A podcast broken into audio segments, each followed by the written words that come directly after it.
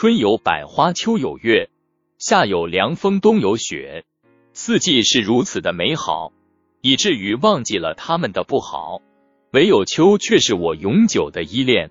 北国风光，万里雪飘固然美，南国夏日炎炎，也是一道不凡的乐曲。可最让我珍惜的是秋的萧瑟，秋的凄凉，秋的淡然。秋不算美，它没有绿油油的青海，灿烂绚丽的色彩，没有孩童喜欢的味道，它只有枯黄的落叶随风飘，只有凉风冷飕飕。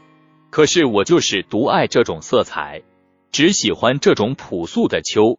当人们在为峥嵘岁月勘叹，诉说坎坷光阴难在，悠悠天地犹存，往事烟云何淡的时候，没有谁为你解愁，只有窗外呼啸的风听你在吟唱，回应你的哀愁。秋，你有点美，不然怎么会有刘彻？秋风起兮白云飞。草木黄落兮雁南归，怎么会有曹丕？秋风萧瑟天气凉，草木摇落露为霜，又怎么会有苏轼？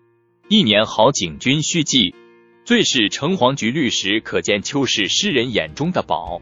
也因为有了秋诗这个意境，才让他们在文坛永垂不朽。这里秋确实有点美了。秋，我越来越爱慕你的朴实。你的绚烂，你的一切的一切，仿佛在我的眼睛里，我只看得到你的好，你的那些不好的我完全不记得了。秋，你是我生命中不可少的一部分，你是我永恒的想念，因为有你，我才记得我曾经有那么多美好的时光，又因为有你，我才觉得生命是那么的美好。还是因为有你，我才觉得我不再是一个人，在这个尘世中，我还是有许多的美好的回忆值得留恋。那些有风有雨的日子里，还有你，我的那些岁月才没有白来，我的朋友才显得那么难能可贵，我的生命才会那么有意义，才会那么隽永。秋，你就像那首歌，你就像永远哭泣的白荷花。秋，因为有你，生命才会与众不同。秋，永远的依恋。恋上唐诗宋词，恋上唐诗宋词，全因它美丽的字句。然而体验后，更感悟到的是唐诗如山，宋词如水。唐诗宋词有太多的感情，情怀如淡淡的香茗。欣赏唐诗宋词的路途中。我体会到的是最美的笑，最知足的幸福，最感动的快乐，最悲伤的泪，在每个不同的情感中都伴随着幸福与快乐，痛苦和哀怨。唐诗是美丽的，在唐诗中，莫愁前路无知己，天下何人不识君，就会沈然一笑，心情好起来了。宋词是多情的，在宋词中。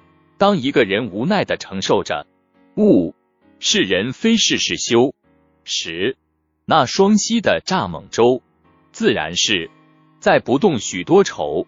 唐诗是属于漠北的，大漠孤烟直，长河落日圆，豪迈的气势，道出唯美的边塞风景。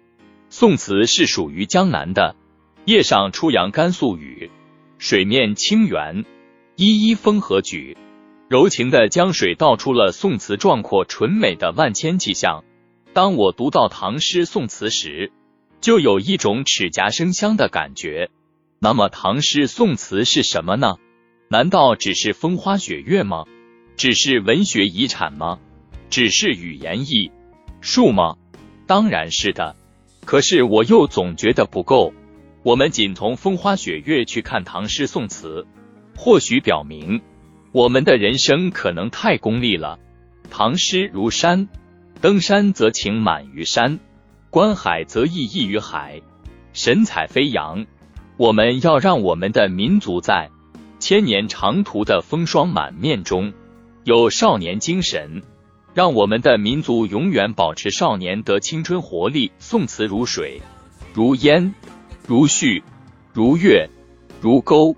氤氲中有红袖佳人，武陵少年，侠骨柔肠，像从小巷中袅袅而来的佳人，明丽如花，眉山紧锁，若蹙若颦。唐诗宋词的蓬勃发展，不仅来自国力、开放等时代气象，而且来自开明、先进的政治文化，也跟科举考试有很大的关系。跟汉魏以来中国古代知识人的地位大幅度上升有很大的关系，跟全社会崇尚诗歌、崇尚人文、崇尚没有很大的关系，跟唐宋的国力有很大的关系。这是中国文化的复兴之象。只有这样的时代，才会有进气的精神突出表现；只有社会上有一种尽力尽心的气象。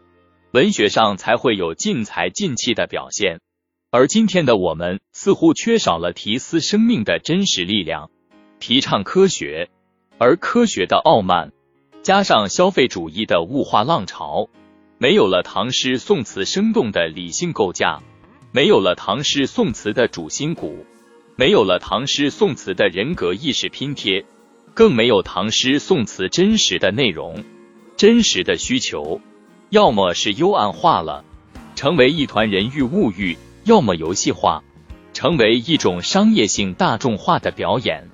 唐诗如山，如雨前龙井；宋词如水，如陈年女儿红，千年的繁华旖旎，胭脂粉泪熏染了这一纸红笺。回过来，让我们读一读唐诗宋词吧。